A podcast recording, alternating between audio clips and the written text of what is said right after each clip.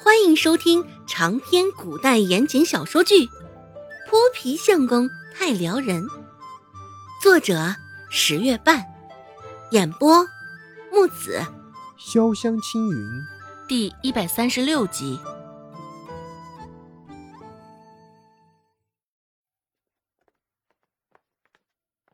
领着顾寒生，周芷先推开院子的大门，走了进去。两只脚才刚迈进去，孟婆子的骂声如约而至：“哼，死丫头，你倒是还晓得回来！哼，怎么的，在外头跟野男人混得好呢？都这般不着家了？哼，小小年纪就学了一身狐媚的本事，啊！我看呐，你也别去卖臭干子了啊！就就学着勾栏院那些下三滥的货色，手指勾勾吧。”孟婆子双手叉着腰，说话的语速相当快，一口气骂了这么多，孟婆子脸上的颜色已经微微泛起了红。她的话骂得很难听，特别是最后，简直就是不堪入耳。而站在门外听着的顾寒生眉头紧了紧，这模样不像是一家人，迈开长腿，也缓缓进入了院子。就站在周芷的身旁，定定的看着孟婆子谩骂，一时骂的激动，看到突然出现的男子，孟婆子更是激动。啊，你你你！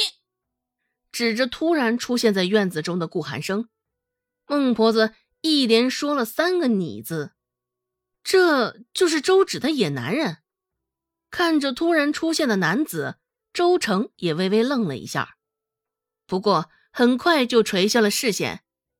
这个男子模样长得可真是俊俏，竟是比小花的堂哥都要好看上不知多少。第一次瞧见这般好看的男子，周成很快也是羞红了脸。好啊，你这臭丫头，现在竟敢还将野男人带回家来！孟婆子指着周芷的鼻子。继续骂道：“家门不幸啊啊！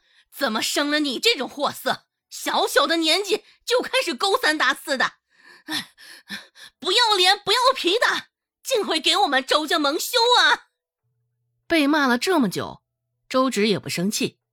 不知怎么的，听到孟婆子将顾寒生唤作野男人，周芷竟有几分的乐呵，看戏般的乐呵。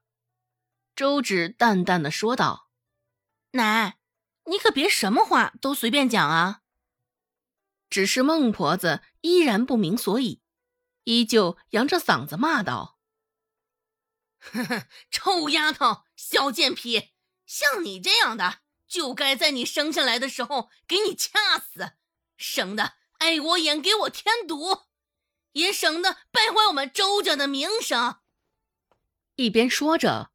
孟婆子走上前，抬起手就欲往周芷的脸上呼去。不过，距离周芷的脸还有一段距离，孟婆子的手就被迫在空中停止了动作。顾寒生冷冷的看着孟婆子，说道：“我在，你有动手的资格。”语气甚是轻蔑不屑。孟婆子听着，却是全身起了一层鸡皮疙瘩。这周芷带回来的野男人，怎的这般嚣张？孟婆子心里琢磨着，刚刚的气焰也因为顾寒生简简单单的一句话，瞬间就灭了。孟婆子这种人也是欺软怕硬的主。周芷听着顾寒生的话，也是忍不住在心里鼓起掌来。还别说，顾寒生这般真的男人极了。顾寒生见孟婆子的气焰被压下去后，这才松开了她的手，像是沾到了什么脏东西似的。顾寒生还甚是嫌弃的搓了搓手掌。缓了良久，孟婆子这才回过神，也不敢再动手动脚。孟婆子只敢大声斥责：“而找回来的野男人，竟这般无礼！”也不瞧瞧现在是在哪儿？我们周家由不得你放肆。周芷挠了挠头发，一脸无辜的解释道：“奶，这是顾寒生。顾寒生这个名字在这个镇上可谓是家喻户晓的存在，而孟婆子自然也是听过顾寒生这一名号。不过虽听过，今儿个还是第一次见到这活的顾寒生。在孟婆子的认知里，这顾寒生也还是个不学无术的小毛头。”脾气大，家风差，虽在外作恶多端、十恶不赦，至少与他没有任何关系。只是现在，瞧得顾寒生突然出现在他面前，孟婆子一颗心也是忍不住颤动了一下。这也不知道刚刚说的话他听的没有，希望他没有听到。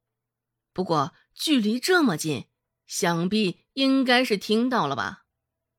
而一旁正准备看戏的周成，听到周芷口中的那声“顾寒生”，也是惊了。原本以为这混世魔王顾寒生定然是个不学无术的小痞子，长得也应该是那般流里流气、大脸小眼、虎背熊腰的模样。万万没有想到，传说中的顾寒生，长得竟然这般俊俏。周芷这个丑八怪，凭什么能够得到顾寒生的青睐？凭什么？此刻，周成看着顾寒生身旁的周芷，觉得刺眼异常。